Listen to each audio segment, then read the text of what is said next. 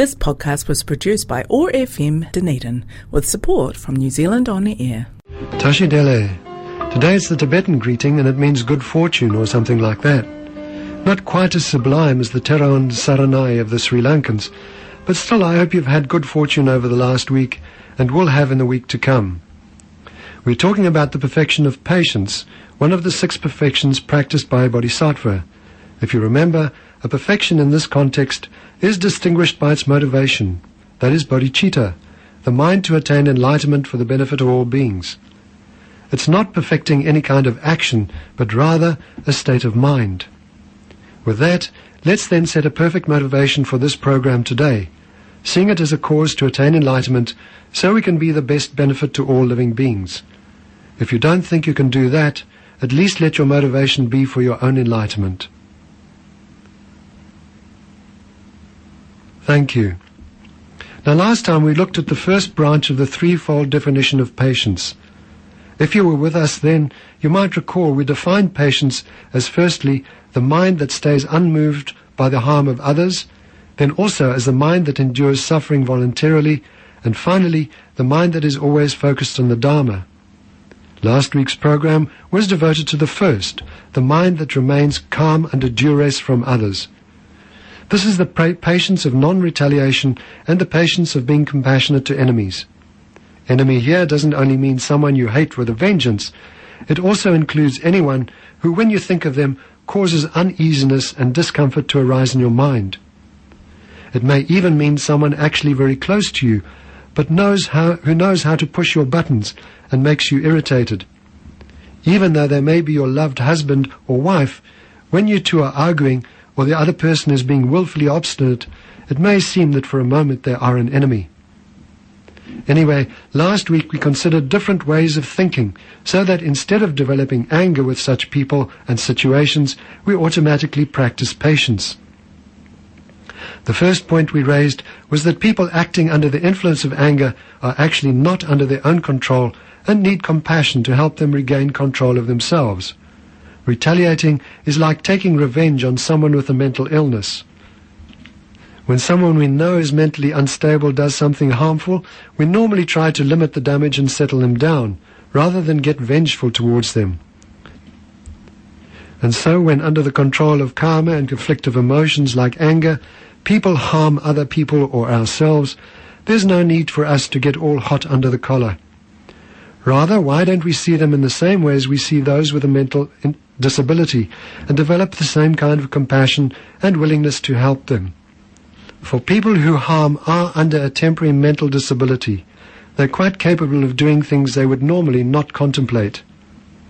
Another point to consider is that we, need harmful people to practice with. If everybody was always nice to us and gave us no problems, we would never get to enlightenment because we could never practice patience. So the difficult times are actually our workplace, and without them we would make no progress. Then, because of karma and afflictive emotion, we will inevitably encounter lots of difficult people in this life. It's impossible for us to overcome them, but we, if we tame our own anger and substitute it with patience, we wouldn't need to. With only patience in our mind, harmful beings will not be able to influence us, even if they torture us. We can also consider that karmically, people harming us are actually causing themselves much more suffering than they're causing us. Because of this, it would be better for us to develop compassion for them, not anger. They only want happiness and don't want suffering, just like we do, but through their, ag- their ignorance, they only create the causes for suffering. Isn't this a cause for us to feel compassionate towards them?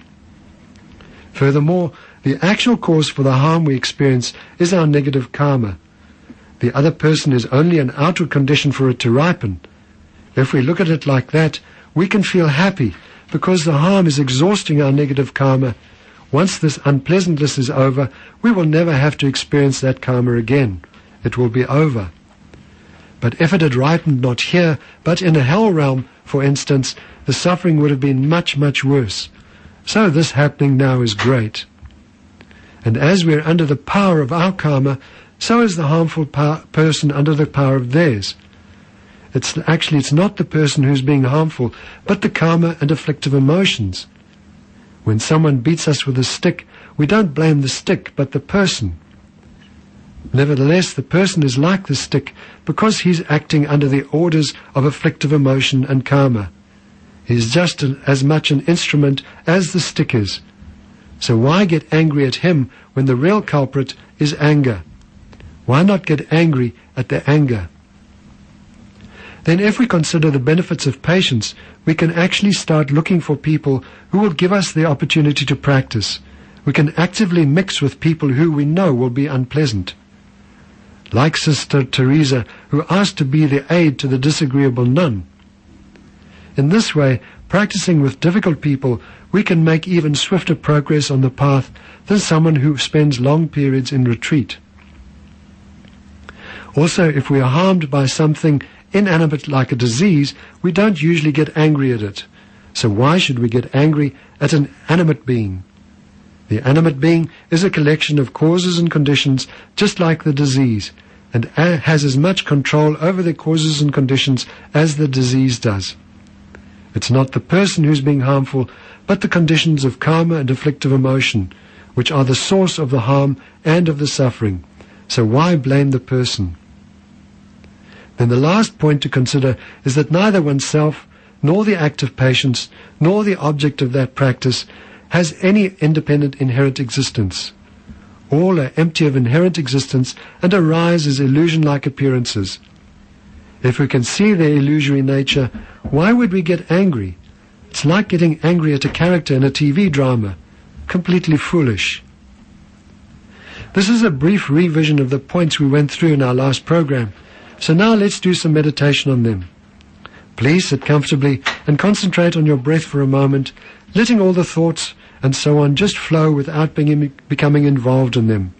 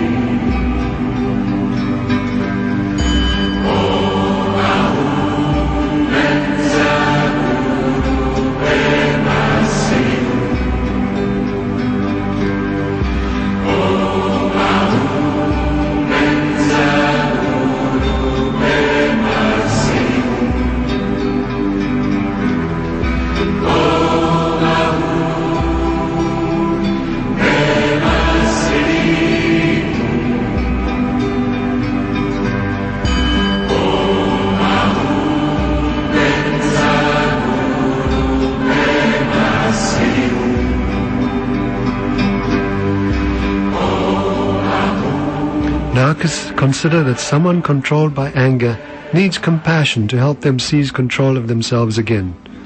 They're like someone with a mental disorder who harms us. As we wouldn't retaliate to a person with a mental disorder, so there's no need to retaliate to someone controlled by afflictive emotion. Better to develop compassion and try to do something to calm them down.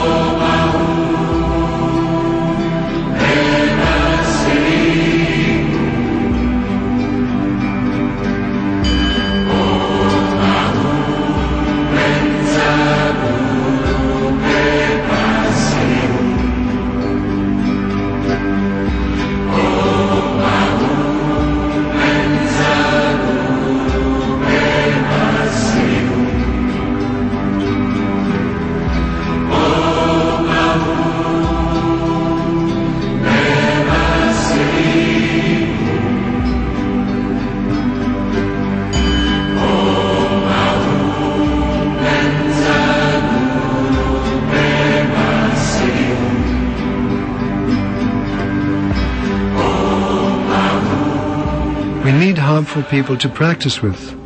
If we never met up with harmful people, we would never practice patience and so would have no, no, have no chance to find enlightenment. When we come across harmful people, it's good because they help us progress on the path.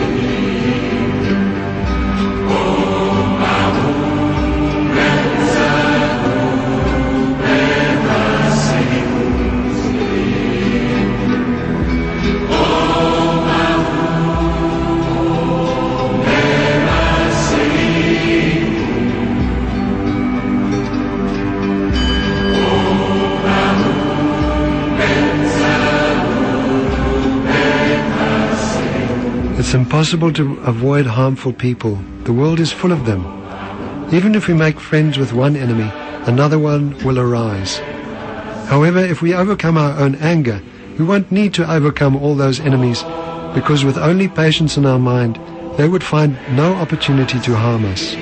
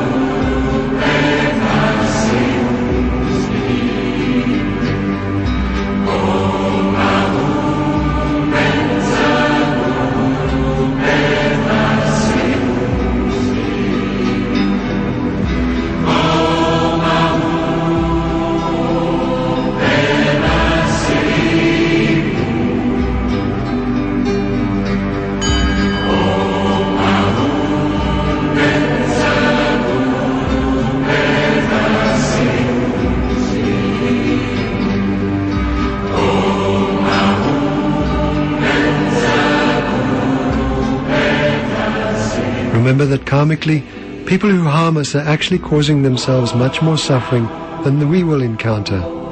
Because of that, wouldn't it be better to have compassion for them and not retaliate? We are both the same in wanting happiness and not wanting suffering, but through ignorance they only create the causes for suffering. Why inflict even more suffering by causing harm in return?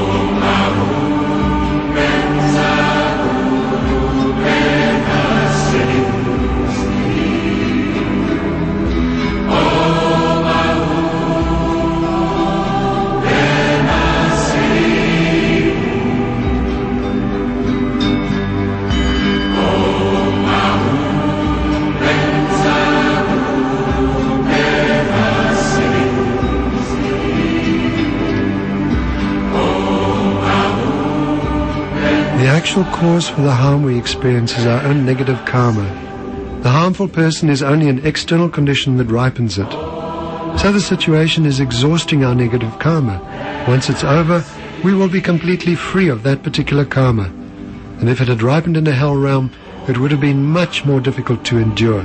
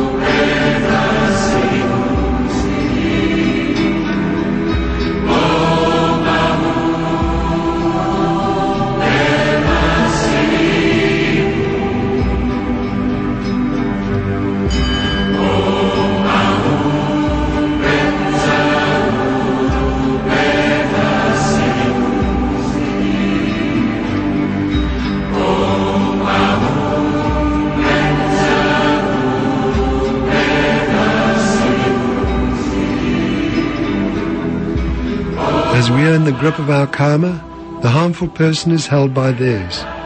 That karma and the afflictive emotion are controlling the person who is like the stick that beats. The person who wields the stick is wielded by karma and afflictive emotion.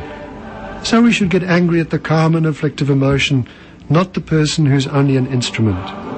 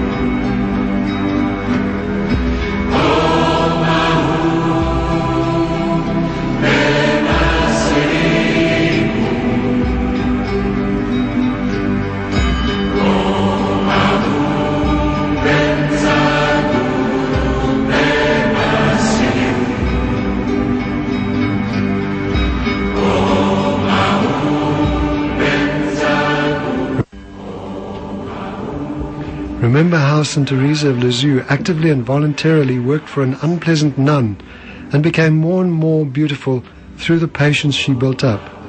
If we can practice like that, purposefully with difficult people, we'll be able to make quick and fruitful progress on the spiritual path. Whereas if we get angry with them, we go in the opposite direction.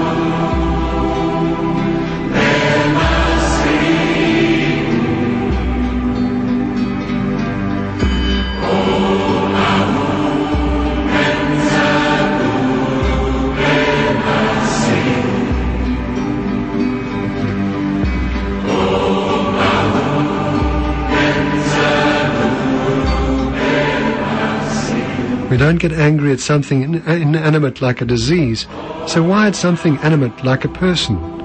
Both are under control of causes and conditions and not under their own control. So there's no need to blame the person. Blame the afflictive emotion which has become the temporary boss of the person.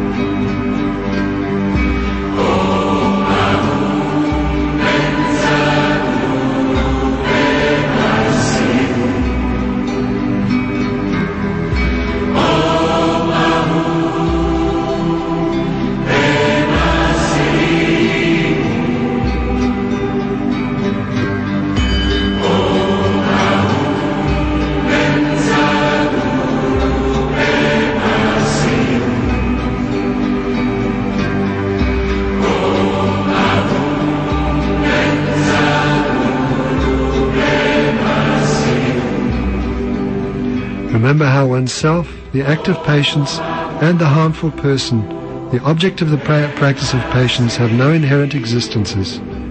All appear as illusion-like appearances and have no independent reality.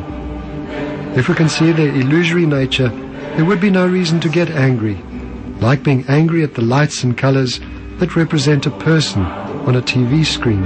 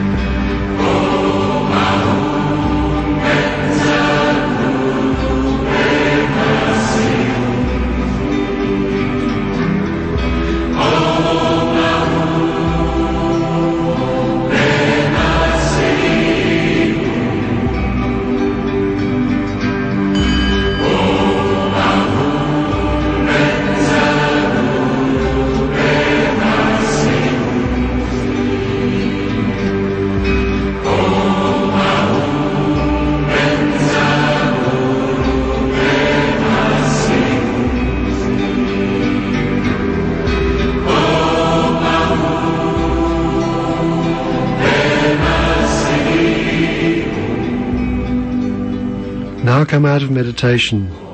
I hope these points have made some impression on your mind.